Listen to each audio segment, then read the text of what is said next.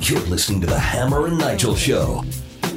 No. So you heard uh, Mike Braun, Senator Mike Braun, on with uh, Tony Katz uh, yesterday, talking about the border crisis, sixty percent increase in illegal immigration, and we had the stat yesterday that October was the highest month on record for illegal immigration, upwards of uh, 290. 291,000 illegal immigrants crossing the border, and of course, hammer dozens and dozens over the past months of uh, people, uh, legal immigrants that are happen to be on the terror watch list. Oh, wonderful!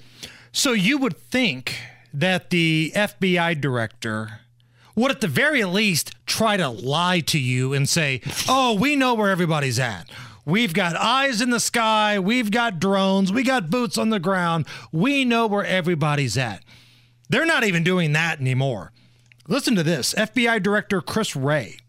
He was in a hearing earlier today and he has no idea, absolutely no idea the whereabouts of where some of these individuals on the terror watch list are at in our country. He was asked during this uh, session a very simple question Do you know where they're at? And his answer made it sound like, you know, he was on Jeopardy and he has no idea what the answer is and he's just trying to come up with something and the clock is running out. Are there people that you are still searching for that we don't know where they are in the United States? Of the known apprehensions, KSTs, known or suspected terror people, match list to the terror watch list. Are you still searching for people in the United States that we know match the terror watch list? I'm not sure I can answer that here uh, because it's a constantly moving Director target. A? Yes. Uh, Are there people that match the terror watch list that were apprehended by CBP that the FBI and other agencies are searching for in the United States?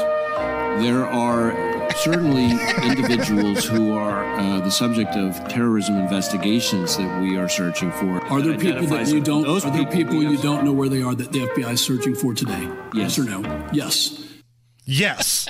That's all you had to say. Yes, we have no idea where these people are at. Uh, there's another clip too. The guy asked him, like, in four years before this, there were only 11 individuals on the terror watch list crossing the border, and suddenly there's like 294 in the past few years. Why? Quote from FBI Director Wray. I can't really speak to that issue. That's not in my lane. Might want to ask Mayorkas. You might want to ask your president about that question. Clown show. And really, it's not funny. I mean, if you don't laugh, you'll absolutely cry. Because this is a very serious deal, but it's unserious people that are in charge right now. Now, on the subject of open borders, according to the CDC, over 150 people die every day from overdoses oh, related to synthetic opioids like fentanyl. And yesterday alone, United States Border Patrol agents in Arizona they busted two smuggling loads consisting of over 304 pounds of fentanyl worth $1.9 million. Dude, and let me tell you something. That's just a drop in the bucket. I mean, that's the cartels look at that. They lost 300 pounds of fentanyl. Eh, it's cost of doing business. I had a relative that recently sat on a jury. It's like a one day jury trial. Somebody got busted transporting like 100 pounds of meth and fentanyl each.